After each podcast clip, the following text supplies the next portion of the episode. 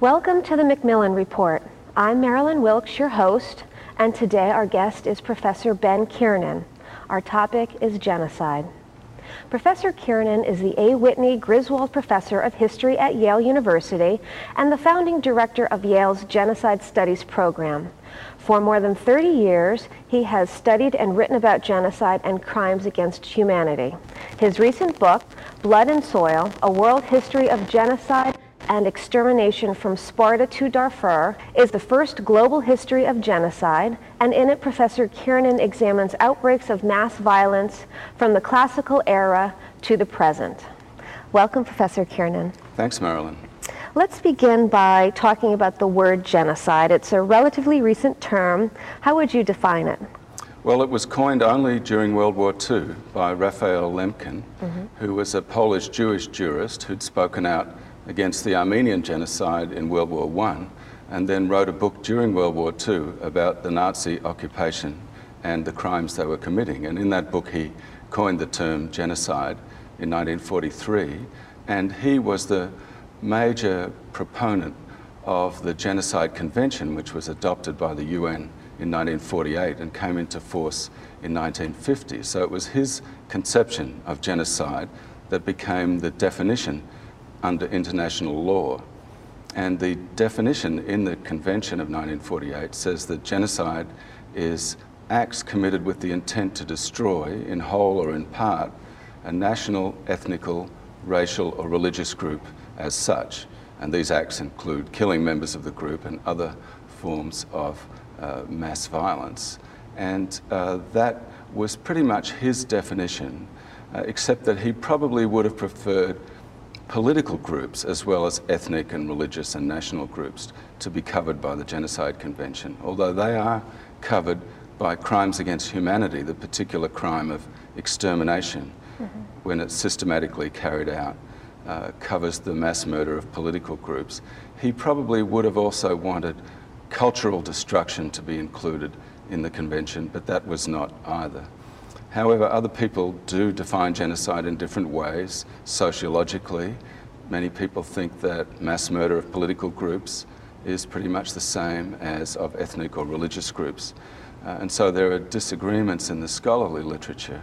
But I'm fairly convinced that the legal definition is usable and functional, and that uh, other crimes which are not included as genocide uh, for instance, included as extermination under crimes against humanity. Okay. Clearly, genocide is a difficult topic, yet you've devoted uh, the majority of your career to researching it and writing about it. How did you come to study it? Well, I was educated in Australia and I was aware of some of the history of what had happened to Aboriginal groups during the colonial conquest of Australia in the 19th century. But my first uh, overseas uh, experience was actually in East Timor, near to Australia, uh, now an independent country in Southeast Asia, but then a Portuguese colony, later to be invaded by Indonesia in 1975. And uh, I studied Southeast Asian history in Australia and also became very interested in what was happening in Vietnam during the war there and in Cambodia. And after the war in Cambodia, the Khmer Rouge regime of Pol Pot took power. And uh, at the same time as the Indonesians were invading and uh, carrying out extermination massacres in East Timor, the uh, Khmer Rouge regime was doing something on a larger scale, although proportionately uh, similar, uh, in Cambodia. And uh, as a result of doing my PhD dissertation on the Khmer Rouge history, I uh, then went on to write a, another study of what they did after they took power mm-hmm. uh, under the Pol Pot regime. Okay, um, over the course of history, what have you found to be the motivators for genocide and have they changed over time? Well, it's difficult to always know for sure what the specific motivations are. They're often hidden and they're usually multiple, mm-hmm. although sometimes a single motivation racial hatred stands out, for instance, in the Holocaust, where it's arguable that uh, the motivation behind Hitler's mass murder of Jews really was ethnic hatred.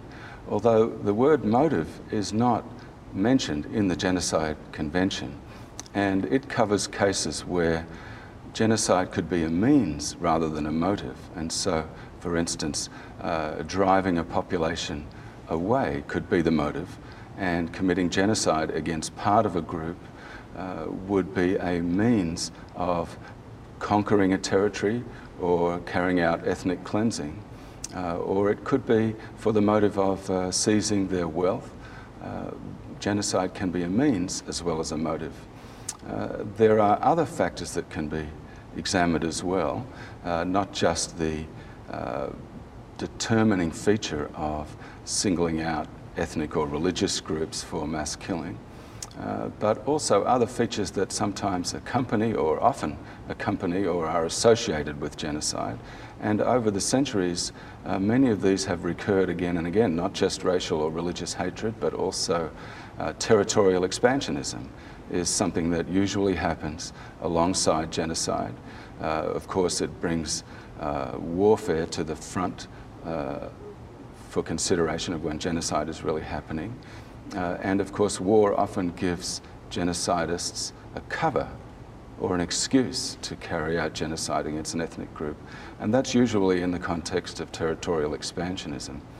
Another couple of ideological features in the mindset of perpetrators that recur pretty much on and on through the centuries are a fetish with antiquity, a concept of a pristine, ancient uh, people, usually farmers, who have been somehow contaminated or disturbed by foreign settlers or uh, invading uh, pastoralists.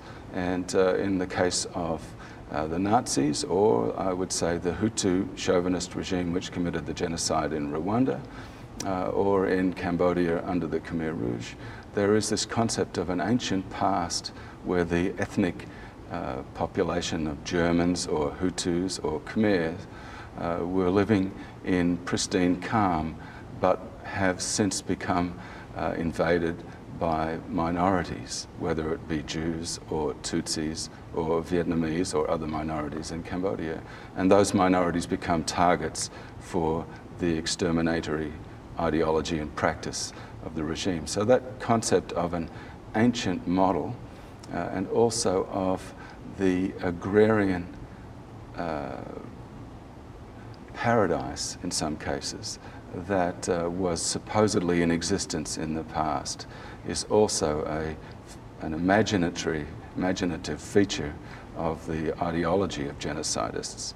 Uh, they tend to target city populations rather than farmers, although farmers can also be uh, caught up in uh, the violence because the perpetrators are usually urban themselves, but they romanticize the rural landscape and uh, rural occupations and the virtues, particularly as soldiers, of farmers. Uh, and of course, they sometimes target not just city populations but other non farming rural populations, including cattle raisers or other pastoralists or hunter gatherers, whether it be the Tutsi pastoralists in Rwanda or uh, Aboriginal groups in North America and Australia, uh, who are considered to be uh, inadequate farmers of the land. And that feature often does accompany genocidal ideology as well. Okay, so what are some of the key factors that you found to be precursors to genocide, and are you seeing any of these today? Well, territorial expansionism, uh, the uh, envisaging of uh, ex- extending territory, whether it is uh, conquering again territory that has been long lost to a neighbouring country in the past, uh, the, the vision of extending territorial power and what should be done with the land is, uh, is an important precursor that can be seen sometimes in the advanced propaganda of genocidal regimes, uh, as well as this concept of the past that needs to be restored. Lost territory goes along with that. Uh, and so uh, militaristic states also can be considered precursors of genocide.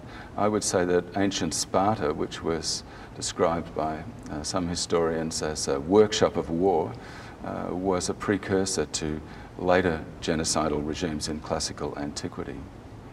Okay, um, let's talk specifically about two regions of the world, Darfur and the Congo, and the genocide and mass killings that are taking place there.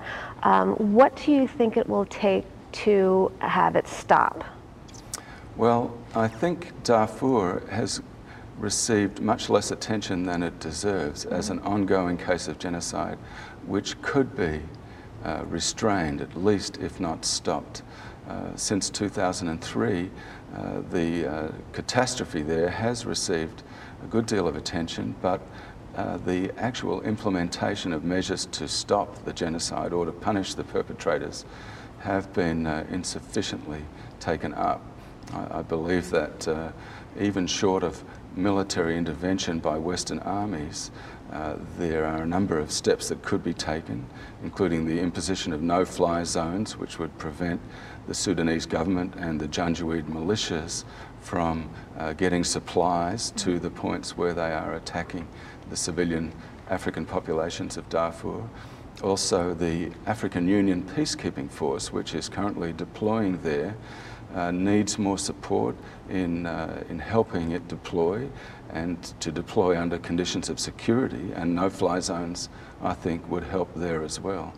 Uh, and it is possible for these measures to be implemented uh, without even military uh, ground troop intervention. Okay, so you think there is hope then? I think there is hope. Uh, there needs to be a priority given to stopping the genocide in Darfur and to bringing the perpetrators uh, to justice. And two of them have currently been indicted by the International Criminal Court. And uh, there needs to be more pressure on the Sudanese government, uh, perhaps by sanctions, not necessarily by military force, but uh, sanctions could be imposed uh, to the point where uh, including no-fly zones, that the Sudanese government hands over those two indicted perpetrators for trial in the International Criminal Court. Mm-hmm. Thank you very much for sharing some of your research with us today. Thank you, Marilyn. For more information about Professor Kiernan, his research, and of course his newest book, Blood and Soil, please visit our website at www.yale.edu backslash MacMillan Report.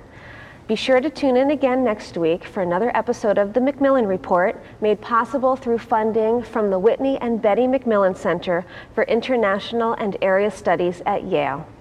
Thank you very much.